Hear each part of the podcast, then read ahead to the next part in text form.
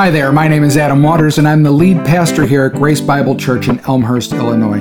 I'm just so glad that you made the decision to take us along with you this week on life's journey. Here at Grace Bible Church, we are a family of faith who seeks forgiveness, healing, and hope in Jesus Christ. Now, we might all come from different backgrounds, but each of us recognize that the tremendous needs in our lives point us to one place to God for His answers, His provision, and mostly for His grace. I hope the following program gives you a new perspective on who God is, who you are, and how you too might find forgiveness, healing, and hope in our Lord Jesus. Thanks for listening.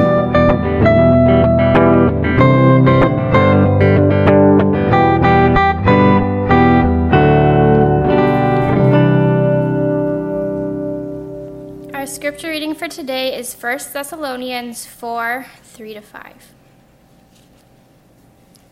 For this is the will of God, your sanctification, that you abstain from sexual immorality, that each one of you know how to control his own body in holiness and honor, not in the passion of lust like the Gentiles who do not know God. The word of the Lord.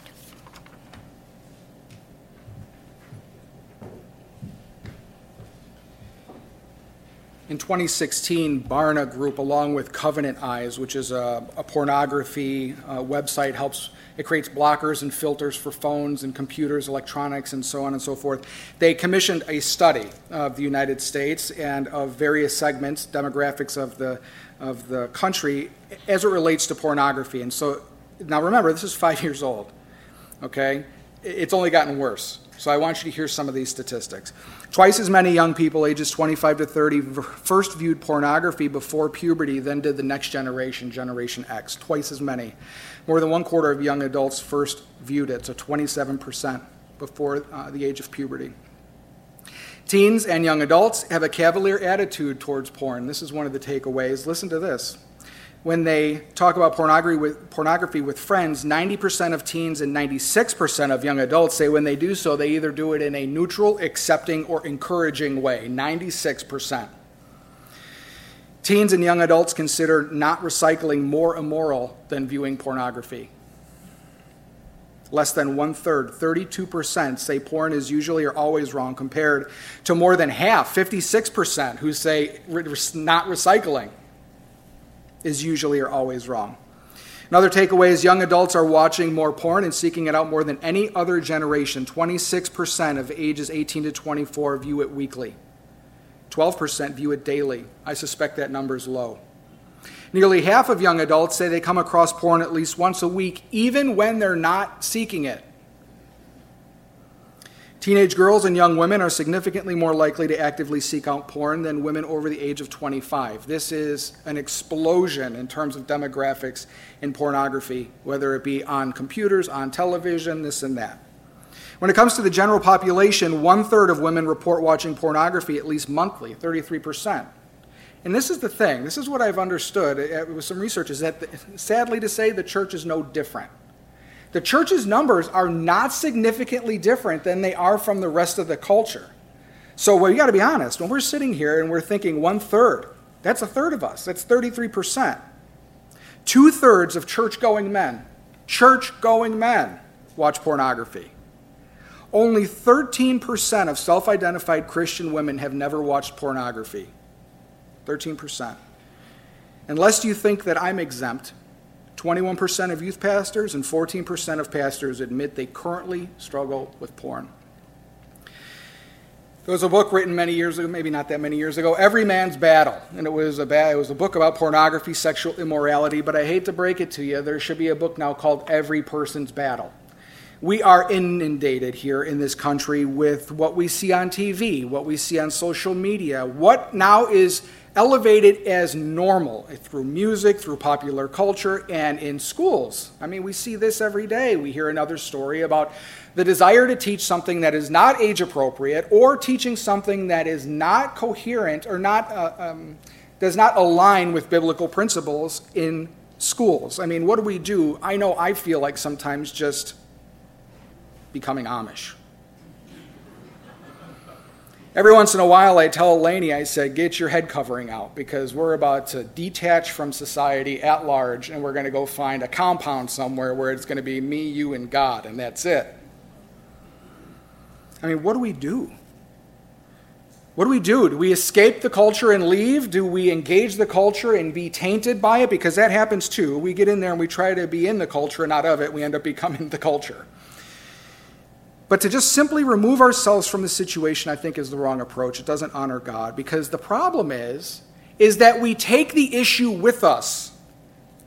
This is the issue. No matter where we go, what we view, who we talk to, we always bring our temptations and our sin nature along for the ride. So, for today, this morning, what I'd like to talk to you about is how the need for consuming pornography is an expression of a deeper underlying sin namely idolatry. Idolatry in the pursuit of counterfeit, counterfeit intimacy. This is very important for us to understand. We have to get our minds wrapped around what it means when we think of pornography. How do we address it? How do we root it out of our lives? How do we avoid it? See, if we simply try to pluck these things out of our lives, we, we throw our phone away. I see a lot of young people walking around with flip phones today, more so than maybe ever.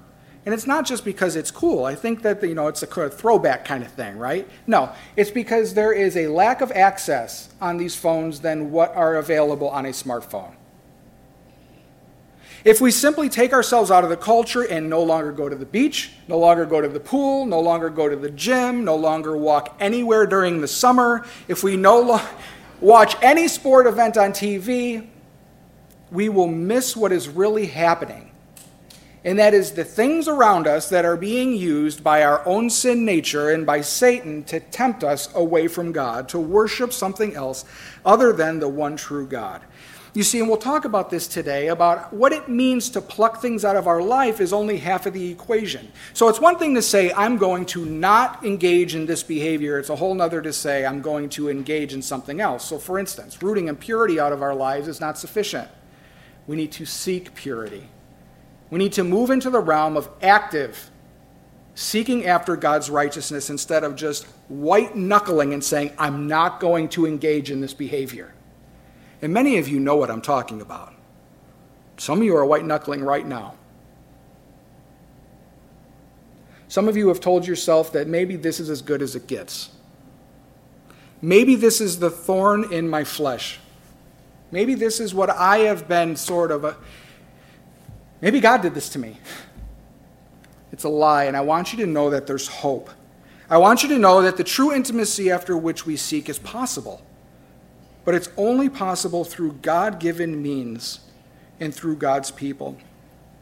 So while this morning's message was just, a, or this morning's verse was just a couple of verses from 1 Thessalonians uh, 4, we're going to be drawing quite a bit on other places in Scripture and bringing it to bear on this topic, uh, pornography, this morning.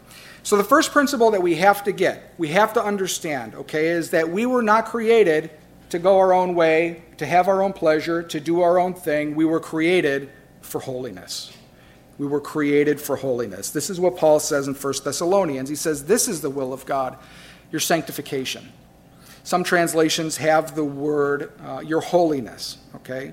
To understand the issue of pornography, we need to understand first what we were made for. So, in other words, in order to understand the bad or the misintent, we need to understand the true intent.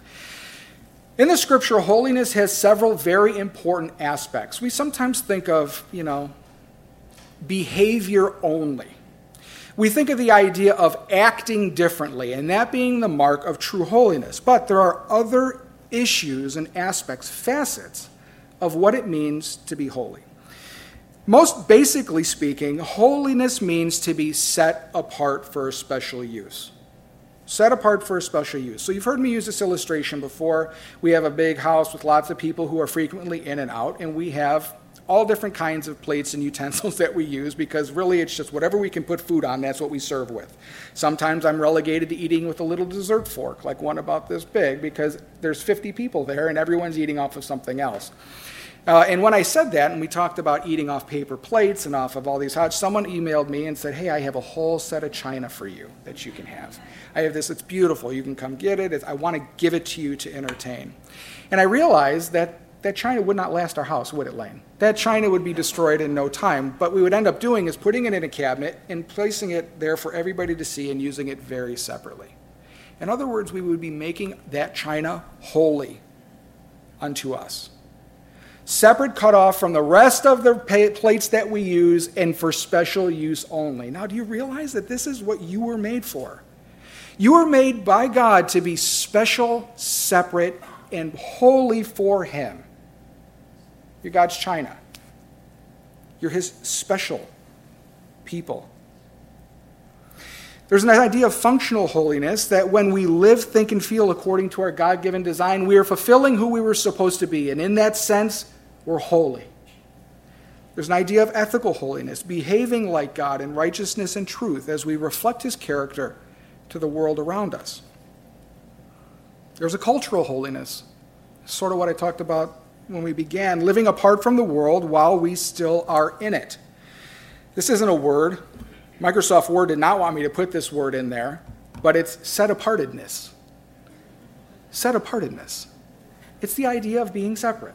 It's the idea of while we go to the same places, we might eat the same foods, we might attend the same events, we're still set apart from them and called to live differently.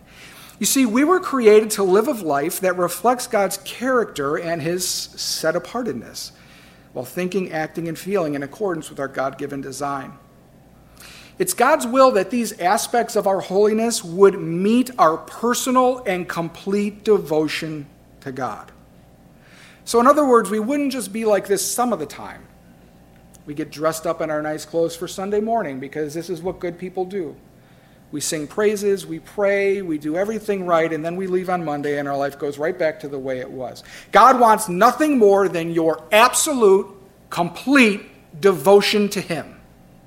And anything that gets in the way, it says our God is a jealous God. Anything that gets in the way of that relationship of your complete devotion to Him, God wants out. This is true in our sexuality as well. There's something, I guess you could call it, as another facet sexual holiness. You see, God invented sex in the beginning. In Genesis 2, it says that, and two shall become one flesh. Certainly, we talk about the union, the, the fact that a husband and a wife are a united front, but first and foremost, what is described here is the act of sexual union becoming one flesh. A God invented, God given, perfect, beautiful design that serves so many purposes in our lives, least of which is intimacy, uh, or not least of which is intimacy, pleasure, fellowship, communion, and children. Sex finds its perfect and intended expression when it's within the loving, perfect confines of marriage of one man and one woman. Sexual unholiness is anything that steps out of that protective, sort of righteous, God given boundaries. When we live in sexual holiness, we view sex and our sexuality the way God sees them. Not as something separate or different, or mundane, or earthly, or dirty, or unworthy, but the way God sees it. Now, you might say, well, how, do we, how does he see that? How do I know if I'm not viewing sex the way God is viewing sex? Let me ask you this. I would say that during sex, when those of you who are married, during sex, have you ever thought about praying? And if you thought of praying, well, what is the first thing that comes to your mind? Oh, I couldn't do that. Why not? God has invented this as something that's beautiful, intentional for the purposes, for His good purpose. If we separate God given sex as a gift from Him from how we view sex here on earth, there's a disparity that's going to cause us problems. We need to embrace the idea that sex is from God and that sex is good. As Christians, we should be the most sex celebrating segment of the population in all the world. Our God invented this. We should be doing it right. And we should know how to not be doing it wrong whether or not that's expressed in sexual intercourse outside of marriage or in marriage, whether or not we we own this. Our God did this. And we should embrace that. We spend a lot of time talking about what we're against, don't we? And it seems like the culture brings it to us. What about this? No, we're against that. What about this? It's like Kelvin knows. He comes to me and I tell him no 50 times a day. I tell Lane, I said, I feel like the no guy. I used to be a yes man in the military. Now I'm a no man now that I'm a dad. All I say is no all the time. That's how people view Christianity at times. It's a no religion. Why don't we view sex differently and view the idea of sex and what it was intended for as something to be celebrating, as something to be excited about, as something that we should elevate and say, This is awesome because God gave it to us. In other words, we should be pro sex wherever we can be. The problem is, is when we switch the gift and the giver. I mean, imagine giving this beautiful gift to one of your kids. You spent all year, you saved all year for it. They've been asking for it all year. You've played a good game. They know that you, they think you're not getting it, but you're getting it. You wrap it. Think about what you're thinking about as you're, oh, he's going to love this. He's going to love this gift. Then come Christmas morning, we present the gift, they open the gift and play with the box. Right? You guys know what I'm talking about because it's all happened to us, those of us who have children. Instead of playing with the gift in the box and saying thank you for this gift, it becomes everything. It becomes everything to them. This is what we have done with sex. And our pursuit of holiness and total devotion to God in his, is his design. Let me rephrase that. Our pursuit of holiness and total devotion to God is his design for our lives, not to be focused on the gift, but on the giver. Yet because of our sin, our hearts seek our satisfaction anywhere else we can find it. Anywhere else. This is the case with pornography as well. Yet pornography is not the actual issue, and this is really the essence of what I want to talk to you about today. Pornography is not the issue. Well, we need to peel away the layers of our sinful hearts and find the core driving force in order to find lasting healing. So, this is what we need to know. The second principle for this morning is consuming pornography is sexual immorality. There's a broader term, there's a broader thing going on here. There's something deeper that's happening within our hearts. This is what Paul says. He says, This is your will, your holy, God's will, your holiness, that you abstain from sexual immorality, that each of you know how to control his body in holiness and honor, not in the passion of lust like the Gentiles who do not know God. The Greek word here for sexual immorality is porneia. Porneia, okay? Some translations use the word fornication. It's this broad word that covers many different behaviors. It's not just, when we read porneia, we shouldn't just think or see porn when we read it. We should be looking at everything that falls outside of God's boundaries, of outside of God's perfect will as it relates to sex. So, sinful behaviors, thoughts, and attitudes, lust, adultery, homosexual acts, premarital sex, pornography, prostitution, and we will make things up to fit into this category. Because the issue is here. The issue is here. When, we need to, when it comes to pornography, we need to ask ourselves exactly what is it and what am I looking for, so to speak. You know, there was a famous uh, Supreme Court justice who said, I don't know how to define pornography, but I know it when I see it. It's kind of a joke because the implicit idea is that he actually was looking at pornography. But it's a valid question. How do you define it? People have struggled to identify or to define exactly what pornography is, and that's for a reason. It's not just simply pictures or videos of a sexual nature. HarvestUSA.org says, defines it like this anything the heart uses to find sexual expression outside of God's intended design for relational intimacy. It is anything that tempts or corrupts the human heart into desiring sexual pleasure in sinful ways. Now, for you young people here, you have no idea what a J.C. Penney catalog is.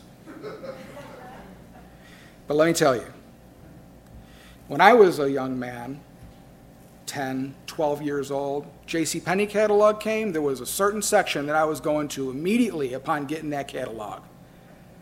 While my mother was looking at appliances and dresses and things for the home. You guys, you men know what I'm talking about. There was one section in that catalog, lingerie.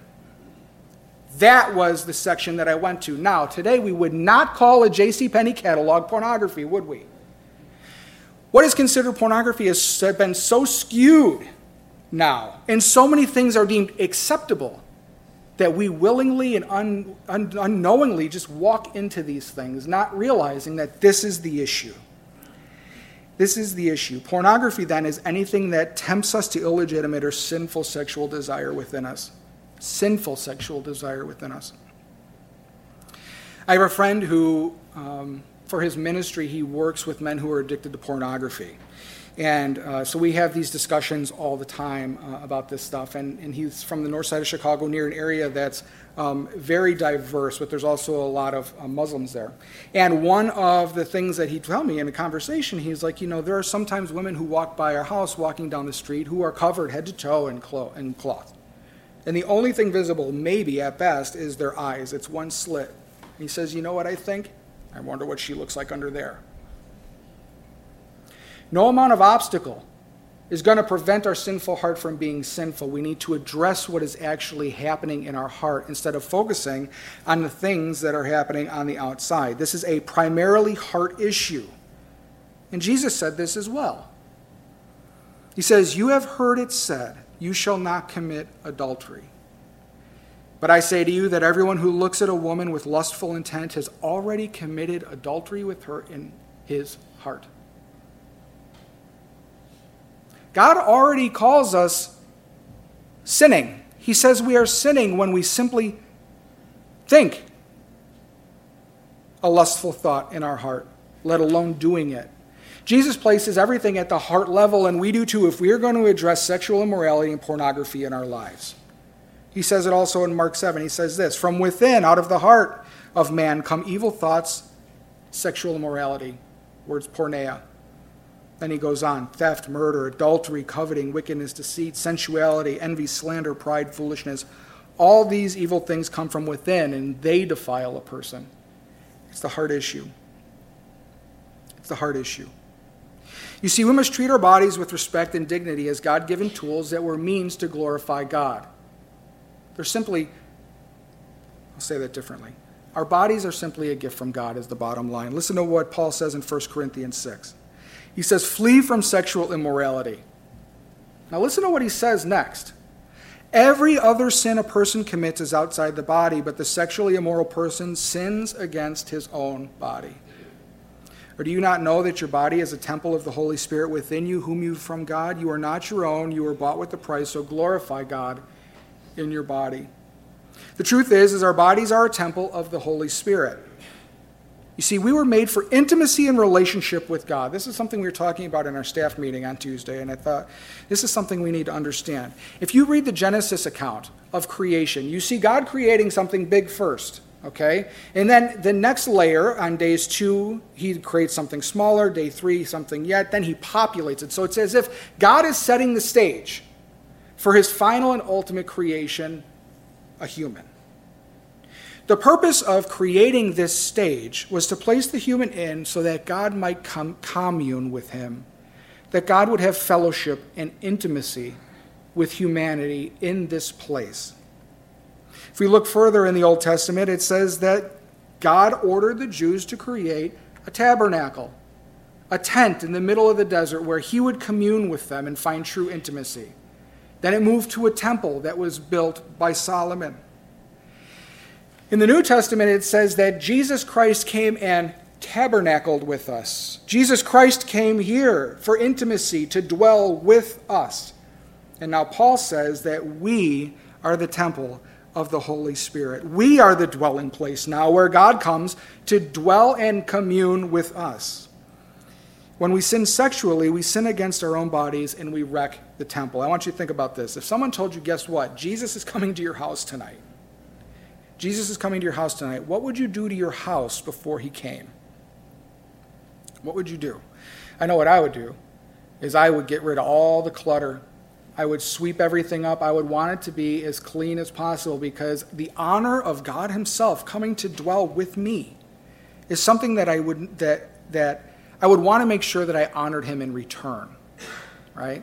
Us being temples of the Holy Spirit means that when God comes and dwells with us, we need to make sure that we've done our part according to God's, give, God's given means, that our house is swept clean.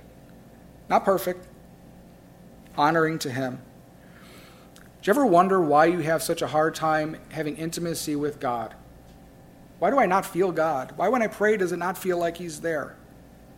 Because the house of your heart's full of all kinds of clutter. Man, I mean, imagine Jesus coming to my house and talking to me, and while we're talking, there's a pornographic picture on the wall.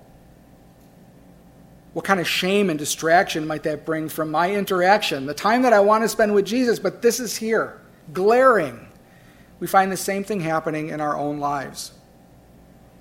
What if our house were filled with trash and sinful things? Is it a place that God would want to come?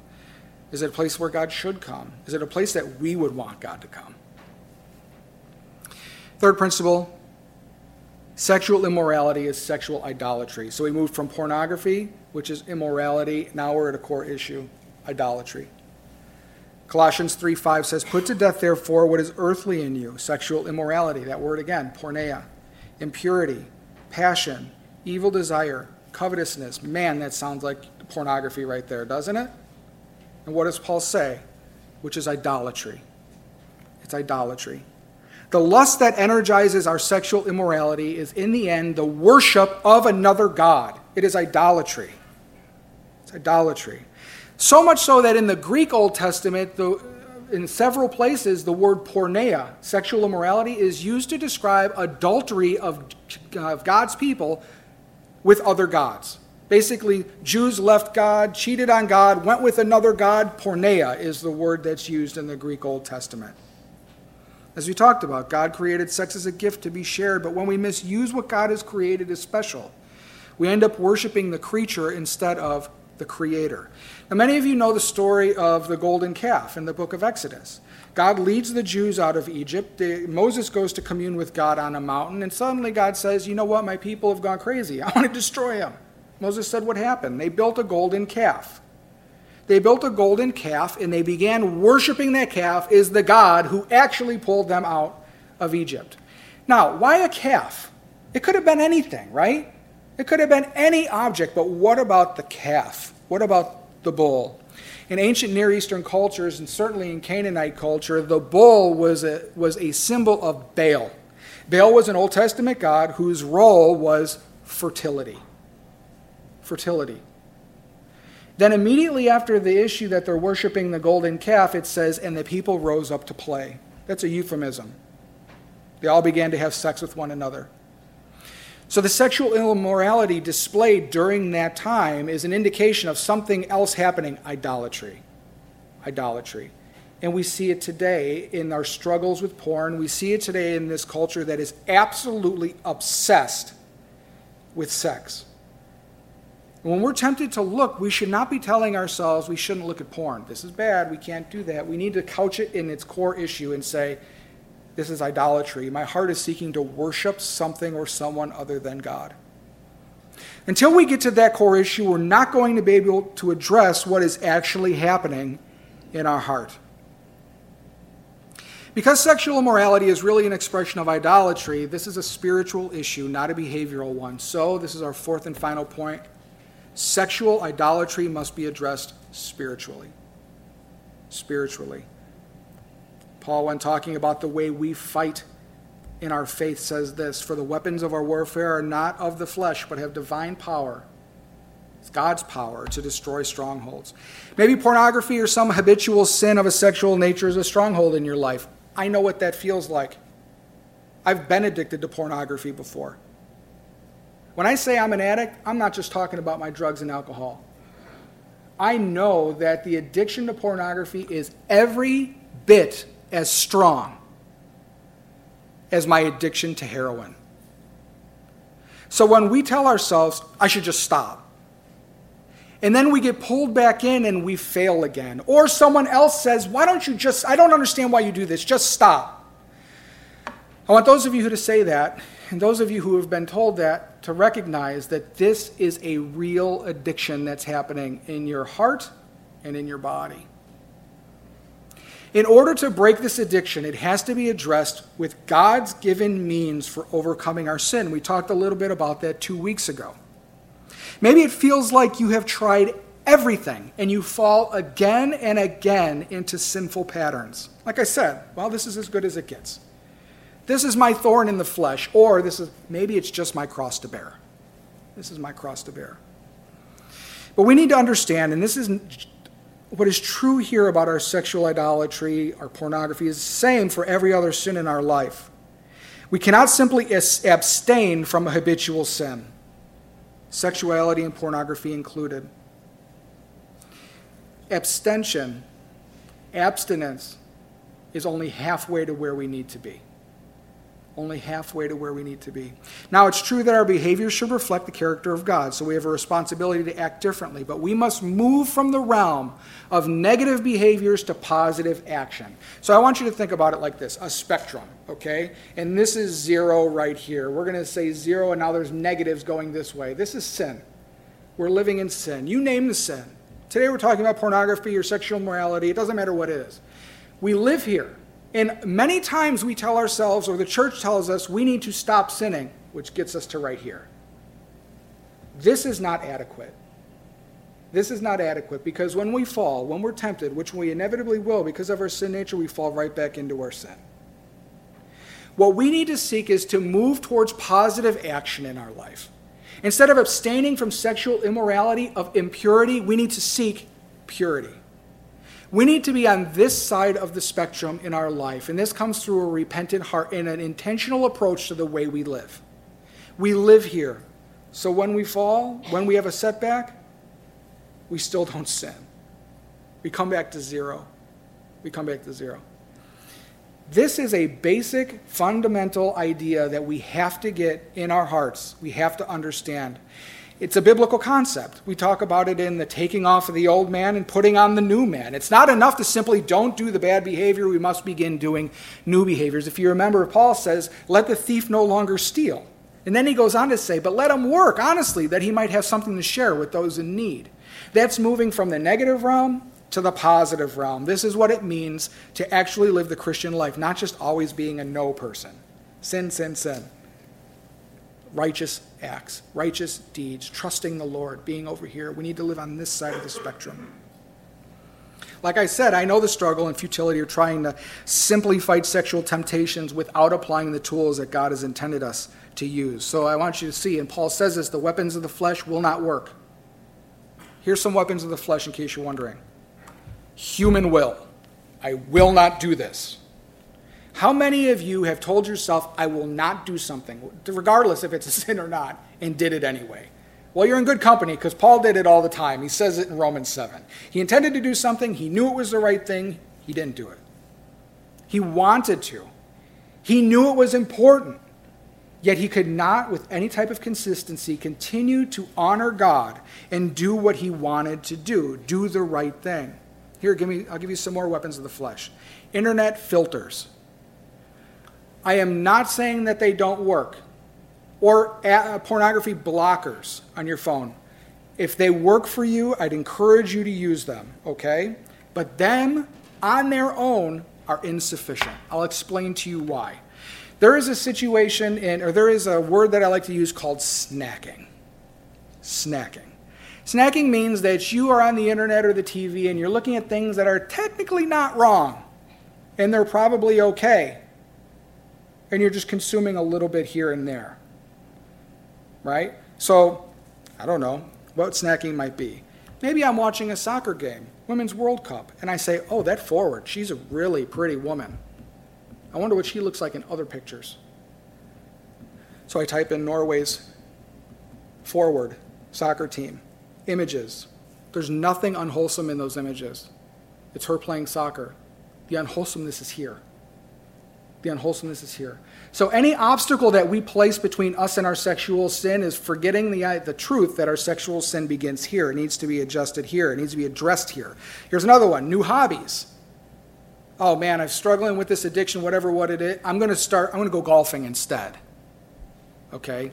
Meanwhile, the lady in the, you know, the clubhouse. Or I'm going to get a new job. The UPS driver, he's such a hunk not focusing on the issue. We bring our problems with us.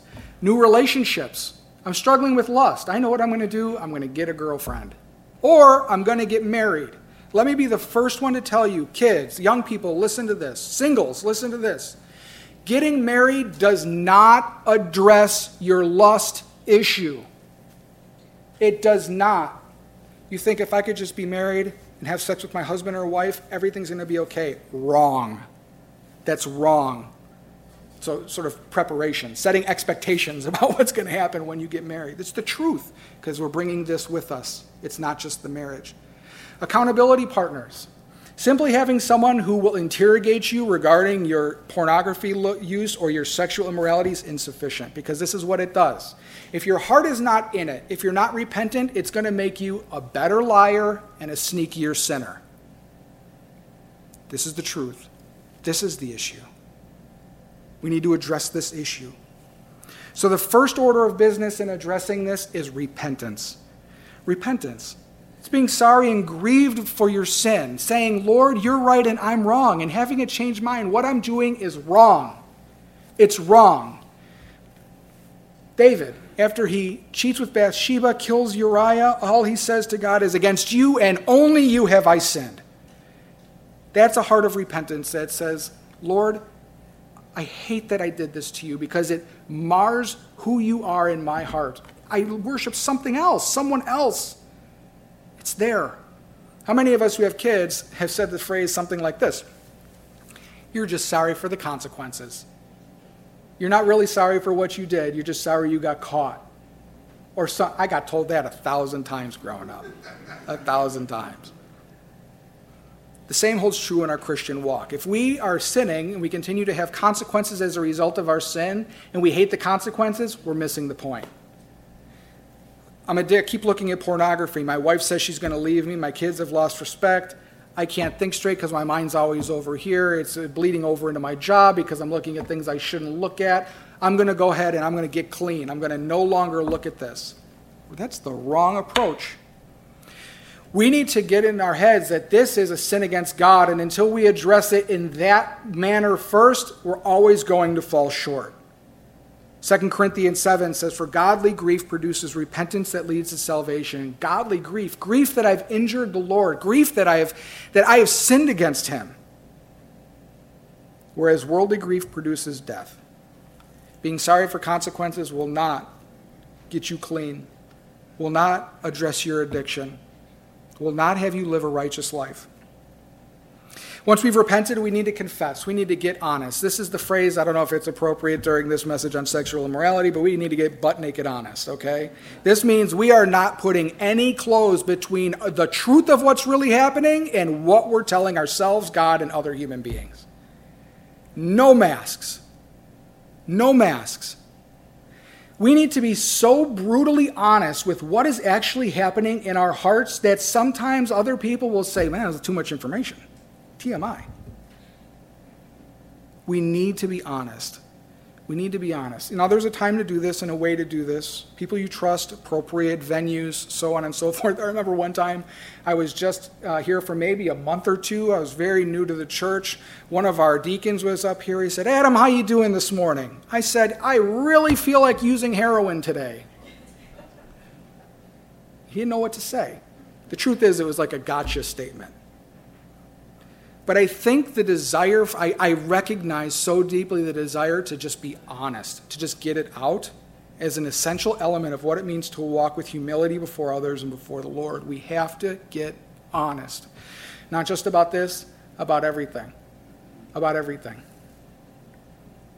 1 John 1 8 and 9 says, If we say we have no sin, we deceive ourselves. We're lying to ourselves and to others if we say that we're not struggling and the truth is not in us. If we confess our sins, though, God is faithful and just to forgive us our sins and to cleanse us from all unrighteousness. You see, it's more than just a forgiveness element when we confess. He not only forgives us, but He cleanses us from unrighteousness. He changes us through our confession to Him and to those around us. Once we've been honest, we need to flee. Flee sexual temptation. That means run. Run. We don't fight sexual temptation. We don't fight it. We run from it. A couple of months ago, we went to Miami. We went to the beach. Oh my gosh, I just want to go enjoy some sun. Instead, inundated. Inundated. So while we're at the beach, and all of my family's looking towards the water, I flip my chair around and I'm looking at the shoreline because I had no business looking at the ocean. It was more important to me to not be looking in that direction than get to see a, a body of water. I was looking at the wrong bodies. We flee from sexual temptation. Avoid situations that are likely to tempt you. The beach, the gym. Avoid behaviors that are technically okay but are likely to create sinful arousal or normalization of unbiblical sexuality. Create obstacles where possible, but don't think that they're going to save you on their own. It starts here. Don't make it easy on yourself. Err on the side of caution. And who cares what anybody else says? Embarrassment is, keeps us in sin. Do you realize that? The embarrassment of having to tell people why we're doing something or what keeps us in sinful patterns. Let me say it like this You can't save your butt and your face at the same time. Okay? If you are really struggling with sin, then who cares what anybody else says? You need to do what the Lord is asking you to do. Bottom line run. Don't fight. Run, because you're not strong enough. you're not strong enough. We need relationship. You see, we were made for intimacy. So we need to lean into spending time with God and finding that intimacy in places that are legitimate instead of counterfeit intimacy. We lean into prayer and reading God's word, meditation scripturally. This is the only thing that can break through all of the wounds that motivate our actions and, and why we do the things that we do. In other words, we need to fall in love with God. If we fall in love with God, we will fall out of love with the other things in our lives. Thomas Chalmers, born 1780, wrote a sermon called The Expulsive Power of a New Affection. When we love something more than something else, we run to it. So if we love Jesus more than we love our sin, we will run to Jesus. If we have all of this, this garbage in us that we want out, we need Jesus to come in and sweep things. When we get what we need, we reject what we don't. And we need to be in relationship with others. Many of you guys walk around with things that you have never shared with another soul on this planet things I know eat away at you, things I am positive influence be your behavior, your thoughts, and your attitudes. Yet we carry these things around because we're ashamed and we don't want to share what's going on. But in my experience, when I've shared some of the most tender, sensitive, embarrassing, or sometimes even sinful things that I've done in order to get perspective on it, the person that I share it with says, Oh, yeah, I've done that. Or I know what you're feeling because I've struggled that way too. Can you imagine coming to a church that when you walk in, it's like people know you. You. They know what you're struggling with, and they can love you in a way that is best for your situation at this time. They can encourage you instead of just saying, "Well, keep trusting God," which is true. I mean, that's I mean that's 100% true. What about if someone came in and said, "You know what? I know you're struggling with I don't know, anything. I know you struggle with self-righteousness. Just keep trusting in the Lord. I know you're struggling with this addiction. Keep looking to Jesus. He wants to heal you.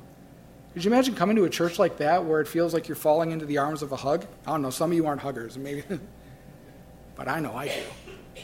When I come on Sunday morning, you're my family. This is my family. Finally, we need to worship. This is not just Sunday morning, this is a life that is typified by complete submission to God. This is what I talked about, not living just in impurity, but seeking purity. It's waking up in the morning and saying, Lord, whatever you want. This morning, I woke up. The first thing I did, very first, it was shameful, but I'll admit it. I rolled over in bed, got my phone immediately. My left eye wasn't even open the rest of the way. It was just like I woke out of a dead sleep, get my phone. What about if I was so excited to spend time with the Lord, to worship Him with my life, to lay down everything and anything that's in my life in order to be wholly and totally devoted and submitted to Him? That's a life of worship. This whole summer, we're going to talk about everyday worship. Taking worship out of what happens in this room and making it come from here and out there. How do we do our dishes and worship? How do we discipline our children worshipfully? How do we deal with fears and anger in a worshipful attitude? Worship is about not only expressing our praise and thanks and, and, glory to God, but it's denying what we really want. It's saying, God, you are more important than my desires. This is rejecting the fear that propels us forward and trusting our good God to give us what we need when we need it because it's good for us. So, in conclusion, we need to know how to flee this pervasive sin of our age. I can tell you it's only going to get worse. It's only going to get worse. The answer is not, I believe. It's Adam speaking. The answer is not necessarily political machinations. The answer is not justifiable anger. The answer is not withdrawing yourself from the society. The answer is looking at your own heart and bringing people to their heart, showing them what's actually happening, and helping them deal with it in God honoring ways because we were created for holiness.